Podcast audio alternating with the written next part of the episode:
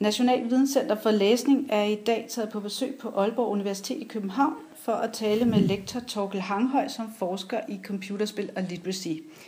Øh, og Torkel, du siger, øh, at øh, danskfaget mangler et fagligt metasprog i forhold til computerspil, hvis man skal have det, tage computerspil ind i undervisningen. Hvad mener du med det?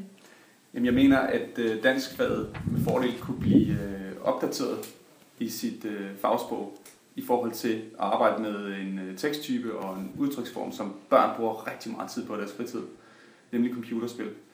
Og øh, helt konkret, så tænker jeg jo, at øh, man kunne arbejde med nogle begreber, som, man, som spildesigner arbejder med, som spilforskere arbejder med. Øh, det er begreber som øh, spilmekanikker, som handler om, hvad er det for nogle handlinger, hvad for nogle funktioner er der i spillet. Man kan løbe, man kan bevæge sig, man kan samle ressourcer, man kan øh, kan arbejde strategisk osv. Og, og det ser selvfølgelig forskelligt ud fra spil til spil, eller om det er strategispil, eller actionspil, eller simulation, eller hvad det måtte være. Men det er et veldefineret begreb at tage nogle spilmekanikker. Det der er designet ind i spillet. Så kan man også tale om gameplay. Gameplay er de handlinger, man foretager sig i spillet i forhold til spillets mål. Det vil sige, hvis man spiller Minecraft, som er, så, handler, så gameplayet, det handler om, at man bygger noget for at kunne lave noget flot og vise det frem for andre, eller man kæmper måske på nogle bestemte baner mod andre for at kunne vinde rundt og tage deres ressourcer. Så det er gameplayet og de handlinger, man foretager sig for at komme frem i forhold til spillets mål.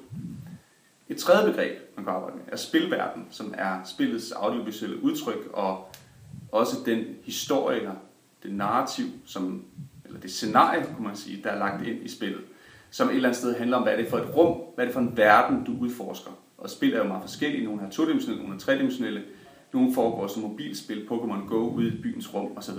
Så spillets verden kan være utrolig forskellig. Og endelig synes jeg også, det er værd at snakke om øh, en avatar. Altså at man har en figur, som man bevæger sig rundt med ind i spillets univers. Og det er jo noget andet, end når man læser om en romanfigur, eller man ser en filmfigur på et lærred. Fordi man selv styrer den her figur, og man oplever sig selv gennem spillet, og spillet gennem den her figur. Og det, det, har en, det, det, skal sige, det giver også en mulighed for at lege og afprøve med identiteter og leve sig ind i den her figur øh, på andre måder. Øh, så der er nogle særlige fagbegreber her, som jeg synes faktisk, at dansk fag burde interessere sig for at, at tage ind øh, i faget. Ja, og de her fagbegreber, altså hvordan skal man så helt konkret arbejde med dem i dansk? Jamen altså, det er jo oplagt for de begreber, jeg nævner her, at begynde at analysere spil. Altså tage spil som for eksempel Limbo, øh, som er sådan et øh, action, nej, ja, et adventure-spil, hvor man løser gåder i sådan en mørk verden, hvor man sådan en dreng, der bevæger sig rundt. Altså gå ind og kigge på, hvad er det egentlig for nogle mekanikker, det her med at løse gåder, hvordan er det egentlig bygget op, man bevæger sig med sin figur, hvordan foregår det egentlig konkret inde i spillet. Øhm, at det har en særlig verden, det er et todimensionelt, dystert, mørkt univers, der er en fantastisk lydkulisse i det her spil, som også betyder rigtig meget for stemningen for at være i den her limbo på grænsen til dødsriget. Og der er i det hele taget, øh, og så har man samtidig den her avatar, som er den her anonyme dreng, man styrer rundt, men som er øh, jo høj grad kommer til at spejle spillerens egne håb og frygt og forventninger til, hvad der vil ske med den her dreng, der kontinuerligt bliver slået ihjel i spillet, i et forsøg på at løse, løse de her ret svære gåder, som man så prøver at komme frem med. Så man kan jo bruge de her begreber til at gå ind og simpelthen beskrive de forskellige analysere de forskellige aspekter af spillet som tekst, og skal fortolke spillet. Hvad er spillets mening eller budskab? Øhm, og det er jo meget oplagt at gøre, kan man sige. Analysere spillet som en tekst. Mm. Så er der så hele den anden diskussion også, som handler meget mere om at analysere ikke bare spillet som en tekst, men også de tekster, der er rundt om computerspil. Det man også kan kalde paratekster. Altså de tekster, der et eller andet sted henviser til spil. Og det kan jo være sådan noget som en, en guide til et spil. Det kan være en uh, Let's Play video på YouTube, der viser, hvordan nogle børn har bygget noget ind i Minecraft, og de viser det frem for andre, og se, hvad jeg har lavet, og hvad er det fantastisk. Øhm, eller det kan være, at man skriver en, en journalistisk artikel, et debatindlæg, eller en øh, anmeldelse, eller en reportage, eller en kommentar, som, som øh, forholder sig til spil eller spilkultur i det hele taget.